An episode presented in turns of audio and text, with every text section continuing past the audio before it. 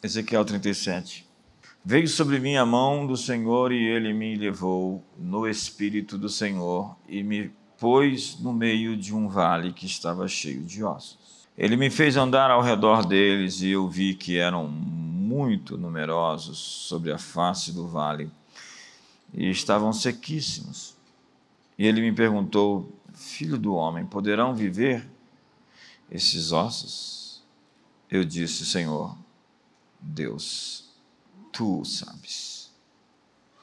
Então ele me disse: Profetiza sobre esses ossos e diz-lhes: Ossos secos, ouvi a palavra do Senhor.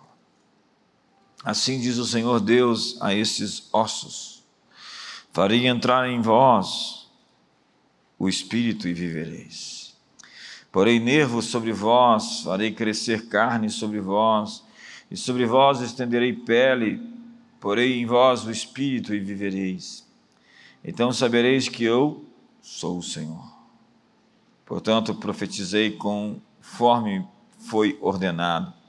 Enquanto eu profetizava, houve um ruído, um barulho, e os ossos se ajuntaram, cada osso ao seu osso.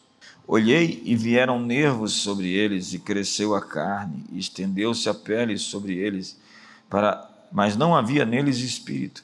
Então ele me disse: Profetiza ao espírito, profetiza, ó filho do homem, e dize ao espírito: Assim diz o Senhor Deus: Vem dos quatro ventos, ó espírito, e assopra sobre esses mortos para que vivam. Profetizei como ele me ordenara. Então o Espírito entrou neles e viveram e se puseram em pé um grande exército em extremo. Ezequiel 37 é um texto emblemático sobre a realidade que Deus quer chamar a terra. Muita gente o associa aos campos de concentração nazista, quando aquela nação ergue-se do nada, logo depois, dois anos do término da Segunda Guerra, com a declaração na ONU por Oswaldo Aranha, do nascimento do Estado judeu. Essa é uma boa aplicação, mas não é completa.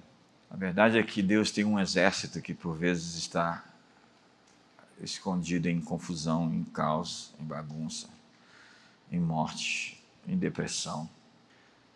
E eu estou vendo sistematicamente Deus levantar vozes no meio da sociedade, de onde não se esperava. O socorro e livramento está chegando. E nós vamos ver muitas coisas ainda esse semestre. Esse mês de agosto é um mês para profetizar. As pessoas falam mal de agosto e aí depois vem cumprido toda a maledicência deles sobre agosto. É hora de abençoar seu mês de agosto. Desafio você a cada dia em agosto liberar uma palavra, duas palavras, dez palavras, cem palavras. Você tem que entrar em modo profetizar. Agosto será agosto de Deus. Viveremos a bondade de Deus na terra dos viventes. Há um tempo novo chegando, uma graça especial. Entenda, Deus não perdeu o controle da história. Deus não perdeu a condução do mundo. Obviamente que Ele está buscando a parceria com o povo que está, por vezes, morto em seus vales. Mas Deus está ressuscitando um povo desses vales. Deus está levantando gente, os mais improváveis, os mais incapazes, os mais fracos. Deus está fazendo uma coisa e eu quero viver para ver. Profetizar seria chamar a existência de algo. Como diz Paulo aos Romanos, o Deus que chama a existência as coisas que não existem, o Deus que ressuscita os mortos e chama a existência as coisas que não existem. O contexto está falando de Abraão e o sacrifício de Isaac. Abraão subiu naquele monte, o Monte Moriá, pronto para sacrificar seu filho, acreditando no Deus que ressuscita os mortos. Abraão tinha uma consciência que, mesmo que ele sacrificasse Isaac, Deus poderia e iria ressuscitá-lo. A relação dele era tão profunda E ele acreditava no Deus que chama a existência as coisas que não existem. Então, profetizar é chamar a existência coisas que não existem. No hebraico, a palavra para isso é bará. É chamar do nada visível. No início, no princípio, criou, a palavra criou é bará. Deus, Elohim, os céus e a terra. Essa palavra só vai aparecer duas outras vezes no capítulo 1 de Gênesis. No verso 21, sobre os peixes marítimos, e no verso 27, criou Deus, pois, o homem, a sua imagem o criou, macho e fêmea. Macho e fêmea os criou. Homem e mulher. Menina menino, menina é menina. E bará significava justamente essa expressão. Há outras palavras, porque profetizar também é ativar algo que existe e ainda não foi visto. Isso é um grande princípio. Ativar algo que existe que não foi visto. Eu usei o exemplo de um teclado como esse. Esse aqui é um Motif XF7. É o sonho de muito tecladista ter um teclado desse. Agora já tem outros, né? Outros que saem. A tecnologia vai dobrando de 18 em 18 meses. Então, a gente compra um computador, acha que ele é o último tipo, em 18 meses ele já. Esse é um teclado que raramente você vai ter um tecladista para usar o que ele tem de recursos. Ele tem muito dentro dele que pode ser usado e que não é utilizado, assim como um carro, um super carro, um carro de alta tecnologia, que a pessoa entra ali e não sabe usar tudo que o carro oferece.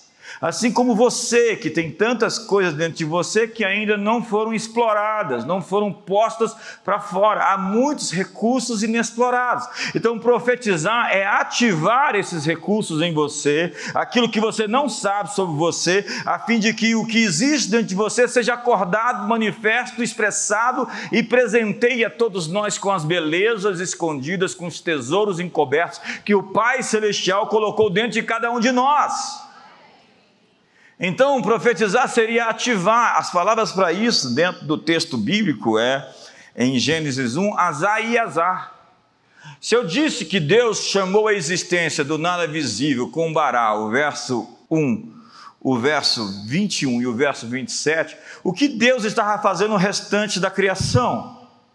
Ele não estava criando, ele estava ativando coisas. Azar e azar era tipo, haja luz, haja luz. Deus não tinha feito a luz exatamente naquele momento. No princípio criou Deus os céus e a terra, ele já tinha criado o universo. A terra, porém, era sem forma e vazia, tornou-se sem forma e vazia. Seria a tradução mais correta para a palavra porém, que é raeta, porque a mulher de Ló, ela não era uma estátua de sal, ela se tornou uma estátua de sal, e é a mesma expressão. Raieta significa então tornou-se, e não era, a terra tornou-se sem forma e vazia, em caos e destruição, em ruína e destruição. E todas as vezes que essa expressão é usada no Antigo Testamento, ela está falando sobre o resultado de um juízo cataclísmico, catastrófico, de um incidente repentino de destruição. Então, alguma coisa, segundo o Dr. Russell Shedd, considerado por muitos o maior teólogo que nós já tivemos no Brasil, aconteceu entre o verso 1, 1 e o verso 1, 2 em Gênesis. Muitos chamam isso da teoria do intervalo. Que entre esse intervalo de Gênesis 1, 1 e Gênesis 1, 2, o, o, o Lúcifer, o querubim caído, foi lá e arrumou aquela bagunça toda que você conhece. Ou melhor, que você não conhece, porque você não estava lá. Então nós vemos Deus organizar as nuvens, organizar a terra, organizar a água, organizar a criação e colocar o homem ali logo depois. E Deus fez isso profetizando, falando. Disse Deus e disse Deus, Deus estava organizando as coisas pela palavra. Hebreus diz que Jesus sustenta todo o universo pela palavra do seu poder. E que no princípio era a palavra, era o Verbo, e o Verbo estava com Deus, e o Verbo era Deus. De cada palavra frívola que os homens proferirem, eu pedirei conta no dia do juízo, diz a Bíblia. Palavras são muito importantes, amigos. E nós precisamos mensurar o que estamos dizendo, porque, como diz o livro de Provérbios, o sábio Salomão, estás preso pelo que dizem os teus lábios, estás enredado ou amarrado pelas palavras da sua boca. Do fruto dos lábios do homem, ele vai comer da língua, do que se fala, se come. Jesus disse que o coração, do coração do homem saem os maus desígnios, que são expressos pela, pela palavra, pela verbalização. A fé, diz a Bíblia, vem pelo ouvir e o ouvir pela palavra de Deus. Mas a fé é expressada mediante o uso da sua língua. Você não pode ter uma fé maior do que o que você fala.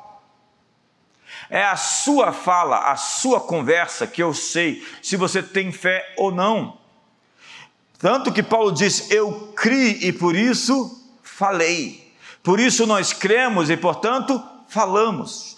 Foi Jesus quem disse: Se você tiver fé como um grão de mostarda, você vai dizer ao monte: Ergue-te e lança-te ao mar, e assim se fará conforme você disse se com teu coração crer e com tua boca confessares a Jesus como Senhor, será salvo. Romanos capítulo 8, verso 10. Está falando, porque com o coração se crê para a justiça e com a boca se faz confissão para a salvação. Crer com o coração, confessar com a boca. Então nós precisamos entender que cada um profetiza de acordo com a sua fé, já dizia Romanos capítulo 12. Nós profetizamos de acordo com a nossa porção de fé. De acordo com a nossa fé, nós vamos liberar palavras, nós vamos liberar destino. E é por isso que eu quero desafiar você a esse mês de agosto, declarar as verdades de Deus. Foi Deus quem falou para Josué: Josué, não cesses de falar do livro dessa lei, antes medita nele dia e noite. Você sabe, eu ensinei isso há 30 anos atrás em um grupo. E uma pessoa disse para mim: Isso é muito básico. Eu disse o que Jesus falou quando ele foi tentado. Satanás está escrito: não só de pão viverá o homem, mas de toda palavra da boca que procede da boca de Deus. Satanás está escrito: somente o Senhor adorarás e somente a ele darás culto. Jesus respondeu o diabo com a palavra. O diabo tentou Jesus e Jesus respondia a ele com a palavra. Todo o tempo Jesus falava a palavra. Jesus cita Jonas, Jesus cita Adão. Jesus cita o Antigo Testamento. Consistentemente, Jesus está repetindo o que os profetas estão dizendo. E alguém me disse, mas isso é muito básico. Eu, sinceramente, não sei onde está aquela pessoa. Eu sei onde eu estou e eu sei onde todas as pessoas que aprenderam esse princípio estão.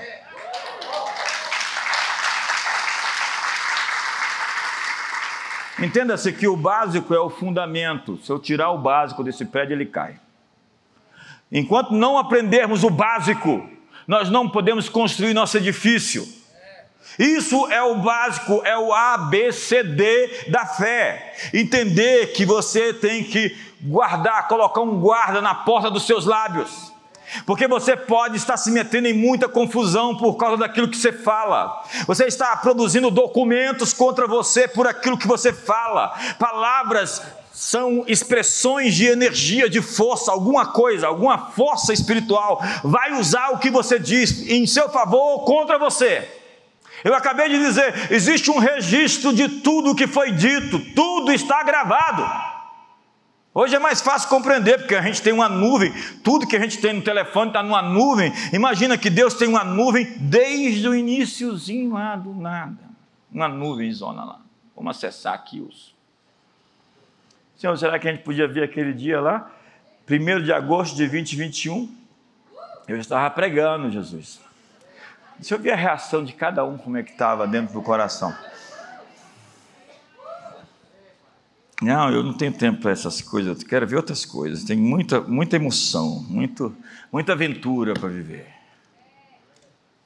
Então, Esse é um tempo para profetizar sobre si. Minha esposa engravidou das minhas filhas, eu abençoava minhas filhas.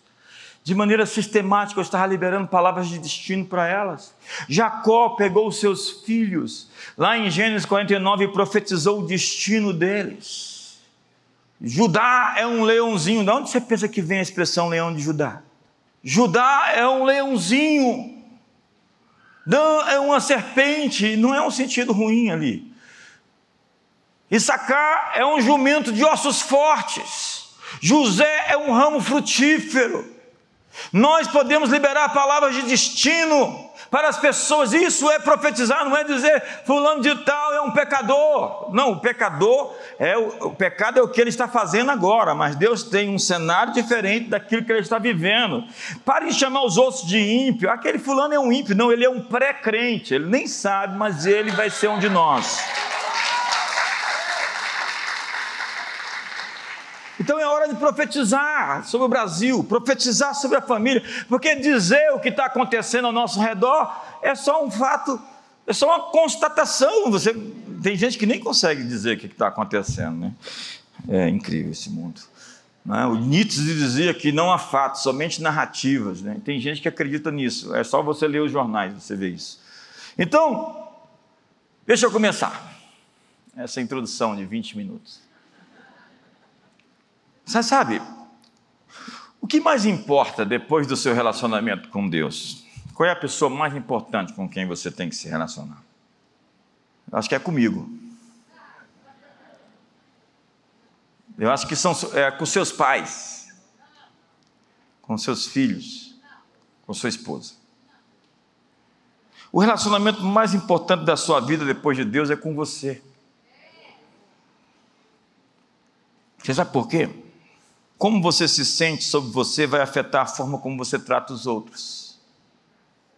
Se você se sente diminuído, você vai tentar se mostrar grande. E a gente sabe que você está tentando mostrar algo que você tem dúvida que é. Se o seu nariz é empinado, a gente sabe que você é um arrogante disfarçado, porque você tem baixa autoestima. Dá um sorriso para o irmão do lado. Então, todas as vezes que você vê assim, você fala assim, coitado. tadinho, tadinho, está tentando provar algo que ele tem certeza que ele não é. Então, para se mostrar importante, por causa da sua insegurança. A maneira como você responde aos outros é diretamente afetada por seu estado de espírito e como você se sente a respeito de si mesmo. Você já se perguntou por que, que Davi vivia falando sozinho consigo? Ele falou com a sua alma como se estivesse falando a um amigo que estava em depressão. A Bíblia fala que você deve levar cativo todo pensamento à obediência de Cristo. Então nós devemos pegar os pensamentos e peguei, é isso que eu estou pensando, está tá me, me tentando, essa ideia sempre está recorrente na minha mente. Vamos examiná-la. Aí eu diz: pegue esse pensamento e conduza ele em cativeiro. Submeta-o ao crivo da verdade de Deus. Esse pensamento não concorda com a estimativa de Deus sobre mim, então eu preciso destruí-lo. Essa ideia que recorre à minha mente. Você tem que dizer a si mesmo, dizer a si mesmo, que você foi perdoado, porque de vez em quando você leva uma seta de acusação, de culpa, de tudo aquilo que você fez de errado. Então você precisa lidar com isso, porque você, segundo a Bíblia, é a justiça de Deus.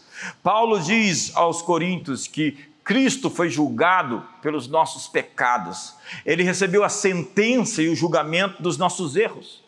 E quando Jesus foi julgado pelos nossos pecados, ele nos tornou inocentes, porque ele trouxe sobre si a ira sobre os pecados. Então ele pagou o preço, pagou a conta. Então não invalide o sangue derramado pela sua vida. Você confessa o pecado uma vez, confessa mil vezes, confessa cinco mil vezes e continua confessando. Sim, se você mudou e não vive mais nessa, nessa, nessa situação, você está livre para voar, para crescer, e Deus está falando sobre o seu futuro e não mais sobre o seu passado. Quantos me entendem aqui?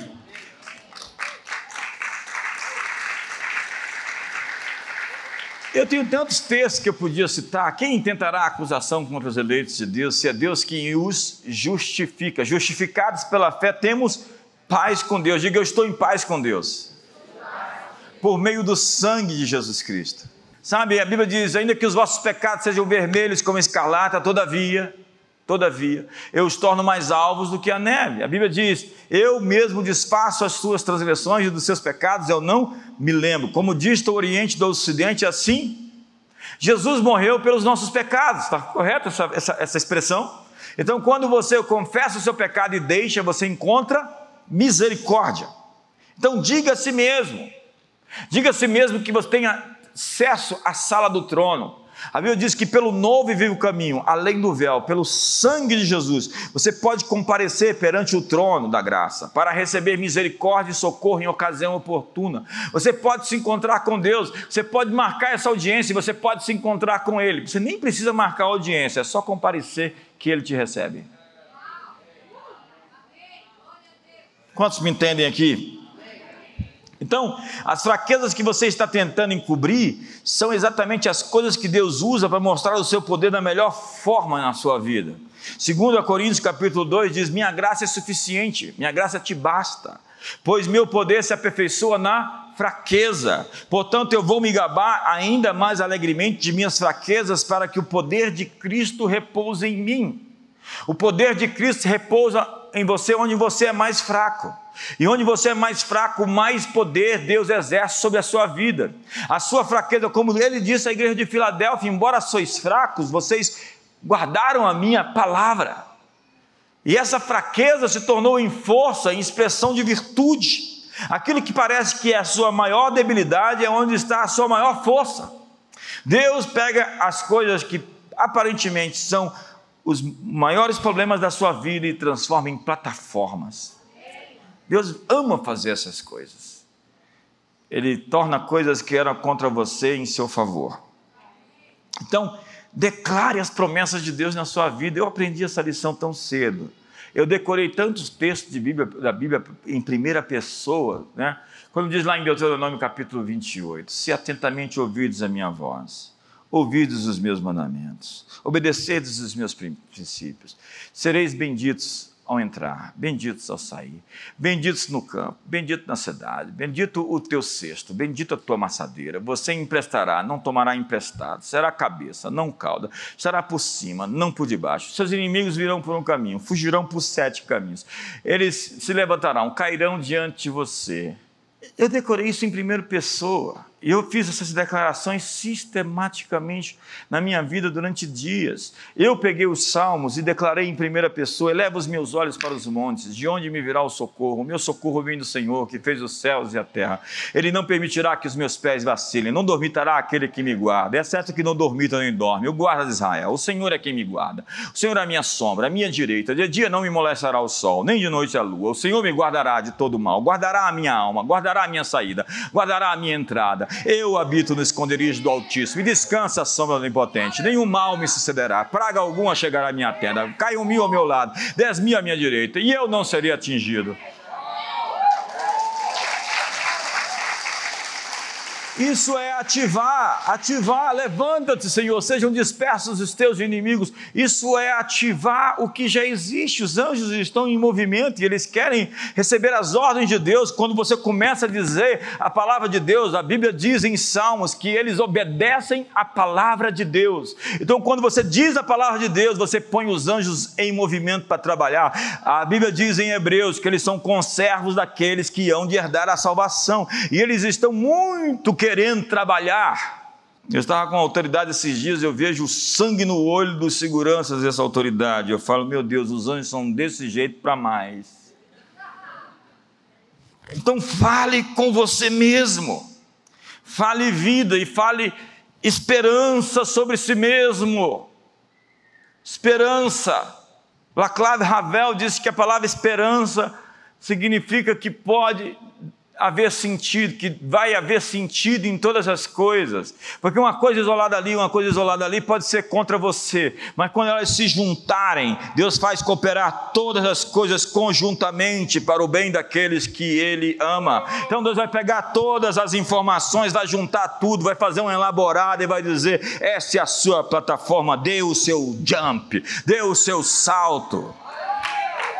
Vai fazer sentido, hein? Vai fazer sentido, hein? A pandemia vai fazer sentido, as crises vão fazer sentido, o abuso vai fazer sentido, as batalhas que você está enfrentando vão fazer sentido, simplesmente se alinhe ao plano de Deus.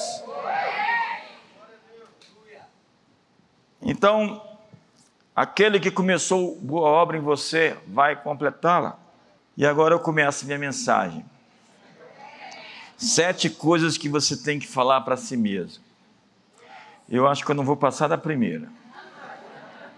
A primeira coisa que você vai falar para você essa semana é: esse mês é eu vou esperar em Deus. Diga comigo. Só os solteiros, digam.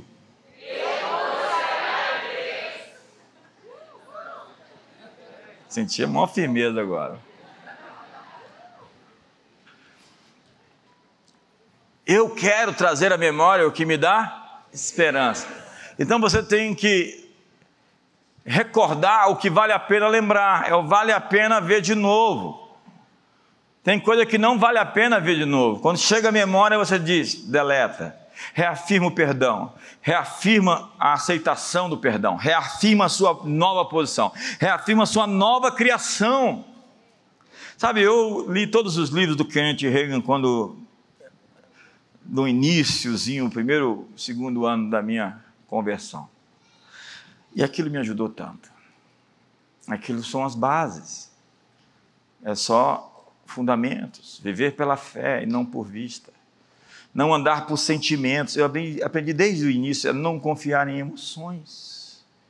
Porque quem confia nas emoções é assim: uma hora está bem, outra hora está mal uma hora está feliz, outra hora está infeliz. Então, quando você está com algum ataque emocional, você cala a boca, você fica quieto, você vai jejuar. Sabe uma maneira de destruir emoções erradas? Jejua três dias. As emoções vão gritar: eu vou morrer. Morre, desgraçada. Morre. Eu fiz esse exercício por ver. Você quer um exercício que vai curar a sua alma? Três dias de jejum, só água. Só água. Três dias. Se der algum problema no estômago, toma um suco de pera para acalmar o estômago. Vai tomar também uma água de coco, sem problema. Três dias de jejum é uma maneira de você lidar consigo de você se disciplinar, de você comandar o seu corpo. Você vai falar assim: corpo, agora você só me obedece. Quantos me entendem? Quantos, quantos me... Então diga para o seu corpo: só me obedece. Só me obedece. Tem gente que nem fala, que não quer, né? Está parecendo Agostinho antes de converter. Dá-me castidade, mas não agora. Depois pagou um preço tão alto por isso, não sabe a conta que você paga quando você é um crente Raimundo, um pé na igreja, outro no mundo. Oh, perdão os Raimundos aqui. O mundo não tem nada a ver com isso. Esse negócio de ser crente assim, rasteiro, crente marginal. Crente marginal é que está na margem, tá? Fica ali no raso. Isso não é legal, gente. Não, não é, porque você não desfruta nada. Não está nem lá nos infernos, nem no céu. Então Deus fala: Você é morno e por isso eu vou te vomitar. Essa coisa de ser assim neutro, sabe, essa coisa da neutralidade, ela é, ela é ofensiva. Vamos ao texto. Diga: Eu vou esperar em Deus. Davi nos Salmos conversa consigo o tempo todo. Ele está falando consigo, ministrando a si mesmo. Aprenda a arte de se auto-ministrar. Porque estás abatido, ó minha alma porque te perturbas dentro em mim? Espera em Deus, pois ainda o louvarei, meu Salvador e meu Senhor. Diga, eu ainda o louvarei. Ele diz para si mesmo: aguarde o livramento. Salmo 62 diz: Ó oh, minha alma, espera somente em Deus porque dele vem a minha esperança. Ele diz: Minha alma, fica calma. É o Salmo 46, aquietai-vos, aquieta-te, fica quieto, se belisca às vezes, sabe? Quando você está assim, impossível, se belisca, dá um sinal, belisca o irmão do lado aí, vamos lá. Diga comigo, eu vou esperar em Deus. Espere em Deus, porque não se ouviu com os ouvidos, não se percebeu com os olhos, desde a antiguidade não se viu Deus como tu que trabalha. Deus trabalha, Deus trabalha a favor dos que em ti esperam. Deus está trabalhando para aqueles que nele esperam. Se você está esperando nele, faz um, um olhar de espera assim com as mãos. Se você está esperando nele, ele está trabalhando por você. Eu me lembro claramente era o ano de 1989 e uma pessoa chegou para mim e disse só uma frase: Você está só esperando em Deus. Eu disse: Como você sabe? Porque a minha expectativa estava limitada, reduzida, se assim podemos chamar, somente nele.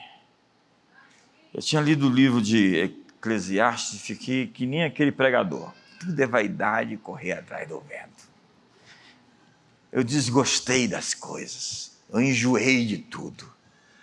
E eu estava esperando em Deus. E eu comecei um processo de desconstrução de tudo aquilo que era do mundo, para construir tudo aquilo que era do reino. Incrível.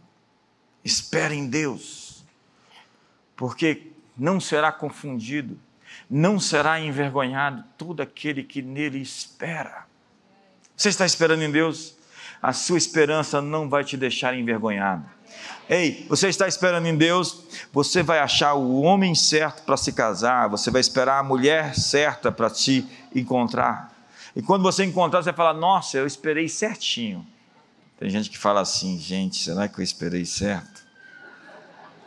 Se essa é a mulher que Deus me deu, imagina o que o diabo tem para mim. Não, você esperou certo, irmão antes de encontrar a pessoa certa, seja a pessoa certa.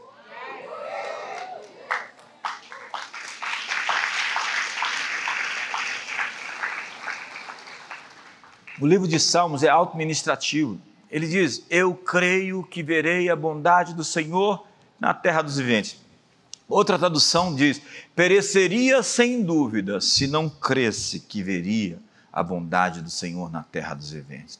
Ele está se ministrando, você sabe que ele diz: Eu creio que verei a bondade do Senhor na terra dos viventes. Então, se surge uma situação, o que, é que você diz? Eu creio que verei a bondade do Senhor na terra dos viventes. Você está sobrepondo a promessa, você está sobrepondo a sua confiança a qualquer situação que possa surgir na sua vida. Então, você declara: Eu creio que verei a bondade do Senhor na terra dos viventes. Vamos lá?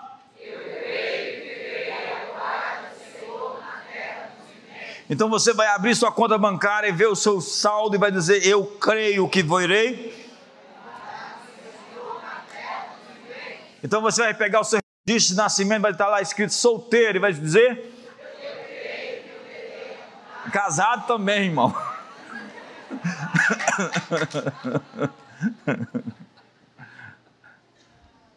Declare, ei, ei, eu sinto que esse mês de agosto é o mês para profetizar. Porque profetizar é chamar a existência que não existe, e profetizar é ativar aquilo que já existe.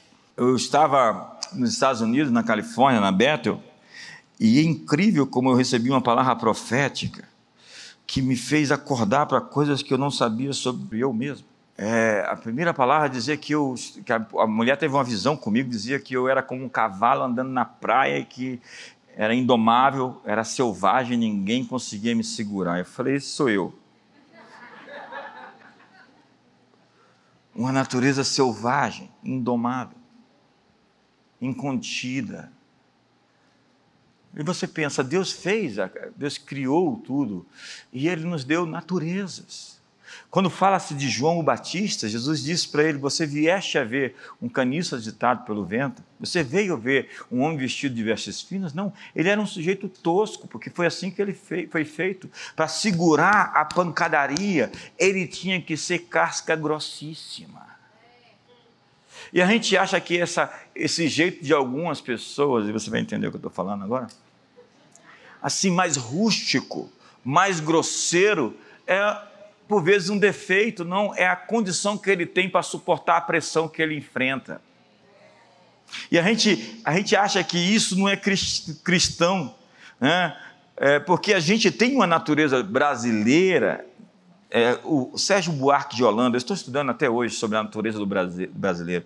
O Roberto da Mata, em Raízes do Brasil, Sérgio Buarque diz que o brasileiro é um homem cordial. O homem cordial.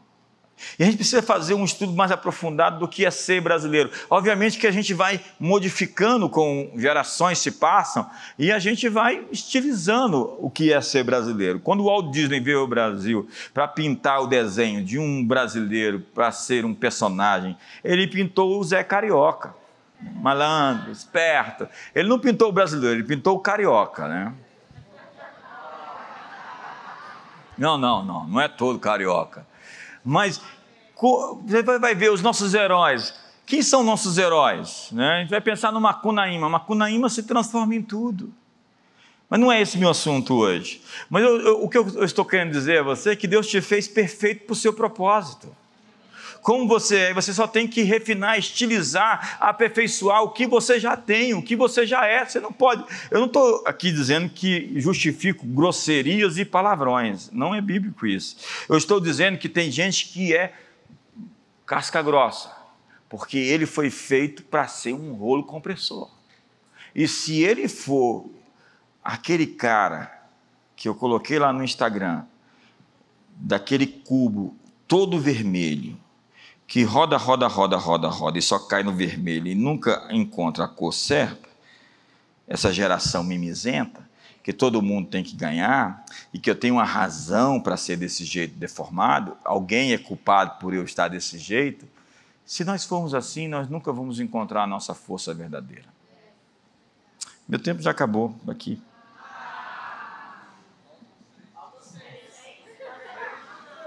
Eu não terminei nem o primeiro. Mas eu quero dizer para você: esse mês é para esperar em Deus. Mas é esperar assim, o que, que ele vai fazer? Hein? Esperar não é aquela atitude passiva, ah, vamos esperar mesmo, não tem o que fazer. Não, esperar é assim, o que, que ele vai fazer? Eu sei que ele vai fazer, mas o que, que ele vai fazer? O que, que Deus vai fazer no Brasil? O que, que Deus vai fazer com essa crise política? O que, que Deus vai fazer nesse negócio dessa pandemia no mundo? O que, que Deus vai fazer sobre essa situação minha é, pessoal? O que, que Deus vai fazer? Senta um pouquinho e fica assim, Senhor, e agora? Está chegando, está chegando. A resposta está vindo. Deus está se movendo. Há algo acontecendo. Deus está trabalhando por aqueles que nele Então, então faça um exercício consigo. Quando você tiver assim, qualquer coisa, qualquer tentação que surgir na sua cabeça, qualquer dúvida, qualquer ansiedade, faça um gesto profético. Não, tire uma foto sua, uma, e ponha lá na internet hoje no seu feed. Não coloca no stories não. Stories, coloca no seu feed assim. Vamos lá, cadê o fotógrafo? Tire uma foto sua. Tire uma foto sua, tipo. Não é o pensador, não, irmão. É aquele. Coloque lá. Do tipo, esperando nele. Se você quiser, pode colocar um versículo embaixo. Está lá em Joel. Não será confundido nem envergonhado. Está lá em Salmos. A minha esperança não me deixará envergonhado. Está lá escrito em Isaías 64. Por que será que é o seu endereço desses textos todos? Porque eu estava esperando nele e trabalhando. Porque os que esperam no Senhor renovam as suas forças, sobem com asas como águia, correm e não se cansam, caminham e não se fadigam. Quem espera está em movimento. Quantos querem se pôr em movimento? Em nome de Jesus. Ah, eu estou aqui esperando um emprego, Senhor. Fazendo o quê? Nada. Espera bem. Eu estou esperando aqui a moça me procurar, me ligar para a gente sair essa noite. Sinto dizer que você vai ficar para titio. A propósito, dá uma ligada para ela. Fala, eu estou esperando em Deus, e você? E eu vou terminar. Fale consigo a promessa. Não cesse de falar do livro dessa lei. Antes medita nele dia e noite. Então, eu costumo esquecer das coisas às vezes, principalmente quando eu estou cansado. Quando você está cansado, parece que os problemas se agigantam. Quando você está cansado, parece que você vê o mundo com outros olhos. Então eu tenho que escrever bilhetes para mim. Eu tenho que escrever cartas para mim. Eu tenho que escrever mensagens para eu mesmo. E por vezes eu escrevo na Bíblia. Quando Deus fala comigo em um texto, eu vou lá e escrevo naquela página. De repente eu pego aquela Bíblia e olho. Eu tenho palavras no meu computador que eu falo assim, palavra profética. Eu vou lá e abro. Falei, deixa eu ver, deixa eu ouvir de novo o que Deus me diz. O Bill Johnson, ele tem cartolinas que ele escreve tudo quanto Deus fala e ele tem uma parede onde ele coloca as coisas porque ele quer trazer a memória aquilo que lhe dá esperança. E é incrível. Esses tempos atrás eu peguei uns, uns papéis que eu fazia meus pedidos para Deus, que eu levava para o monte, muitos anos, décadas atrás, e eu vi que estava tudo cumprido. Eu falei, agora já posso até, virou testemunho, posso até descartar isso aqui. Por quê? Porque agora materializou, molecularizou. Deus sabe quem confia nele. Os olhos do Senhor estão sobre toda a terra para mostrar-se forte para com aqueles cujo coração é totalmente dele. E se você confia em Deus, Ele é galardoador daqueles que o buscam e têm fé nele. Então, de fato, espere algo esse mês de Deus. Espere algo esse semestre. Eu tenho absoluta certeza que se você espera confiante, vai acontecer. Salmo 40 diz: Esperei confiantemente pelo Senhor e ele inclinou os seus ouvidos para mim. Tirou-me de um poço de perdição, de um tremedal de lama, colocou os meus pés sobre uma rocha e firmou-me os passos. Diga para a pessoa do seu lado: Deus vai firmar os seus passos. Diga para ele: Deus vai ampliar o seu caminho. Diga para ele: Deus vai te dar folga. Diga: há um tempo de paz e refrigério chegando sobre nós. Bom é esperar no Senhor, diz o salmista. E não nos príncipes. Tem gente que tem todo o seu foco posto nos poderosos. Ah, eu conheço um, uma pessoa importante. É disto que Jeremias vai dizer para não confiar no braço carnal. As pessoas pegam isso fora do contexto e vão dizer: não confie em ninguém. Você é um herege. Você está destruindo o contexto do texto. Se você pega Jeremias 17, verso 5, não confie no homem, não faça do braço carnal a sua força, e o texto seguinte diz: Confia no Senhor, bem abençoado, bendito seja o homem que confia no Senhor. Está constatando o homem que, ao invés de confiar em Deus, confia no homem quando deveria confiar em Deus. Quantos me entendem aqui? Quantos estão comigo aqui? O texto ali não está dizendo para você não confiar nas pessoas, alimentar seus traumas. É, a Bíblia diz, a Bíblia não diz isso. Pelo contrário, diz para você confessar os pecados uns aos outros, diz para você ter relacionamentos profundos, para ter comunhão, para ter realmente relacionamentos. E o que eu quero hoje dizer para você é que tudo que você tem que fazer é colocar os seus olhos sobre ele. Como Josafá, naquele dia que um grande exército se levantou, e ele disse: Senhor, tu vês essa grande multidão que se levantou contra nós? Mas os nossos olhos estão postos em Ti. Diga comigo: os meus olhos estão postos em Ti. Salmo 27 diz: O Senhor é a minha luz e a minha salvação, a quem temerei? O Senhor é a força da minha vida, de quem me recearei? Vem cá, pergunta: ele está falando com Deus ou ele está falando consigo? Consigo. Ele está ministrando a si uma palavra. Quando os malvados, meus adversários e meus inimigos avançam contra mim para comerem as minhas carnes, tropeçam e caem. Diga: quem me persegue tropeçará e cairá.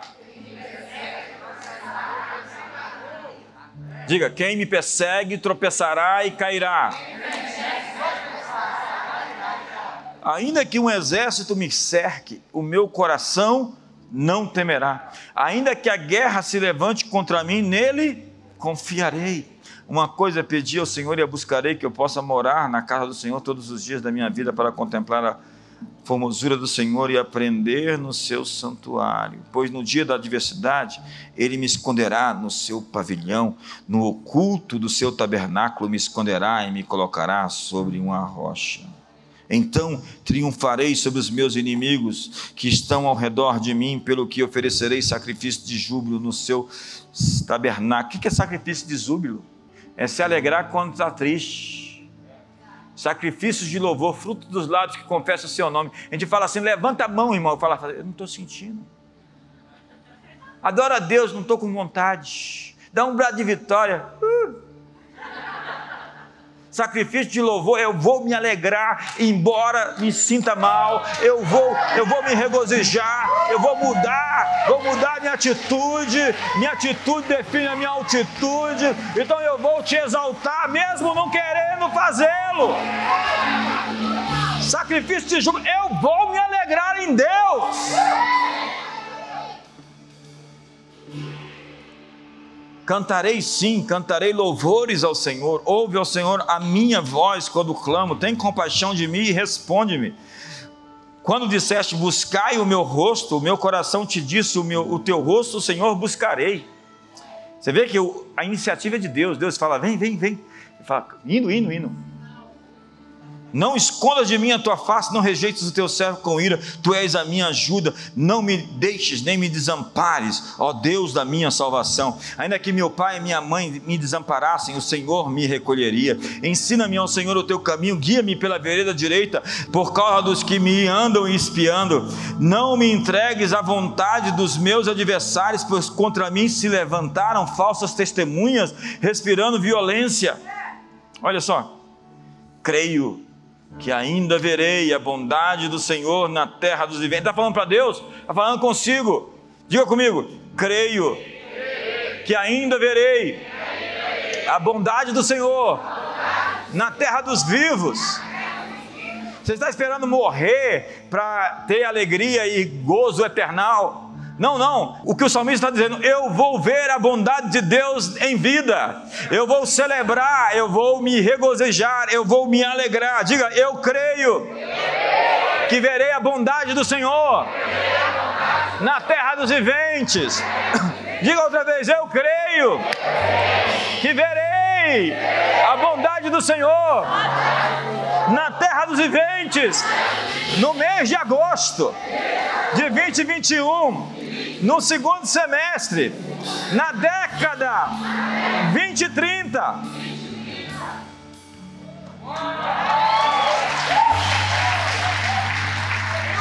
Olha só, terminando. Espera no Senhor, ser forte, anima-te, espera no Senhor. Que incrível. Espera no Senhor, anima-te, Ele fortalecerá o teu coração. Espera, pois, no Senhor, ó minha alma. O livramento está vindo. Se você espera grandes coisas de Deus, você as terá. Está a caminho socorro e livramento. E a multidão que se levantou, os exércitos se dissiparam. Sim, Deus está colocando o inimigo em retirada. Esse mês você vai ter presentes. Deus vai contemplar você como um filho, com presentes dos céus, com sua bondade, com sua fidelidade. Pai, hoje eu te exalto, eu te glorifico. Estamos aqui no primeiro dia de agosto, declarando que ao contrário do que muitos dizem que agosto é um mês de azar, agosto é um mês de sorte.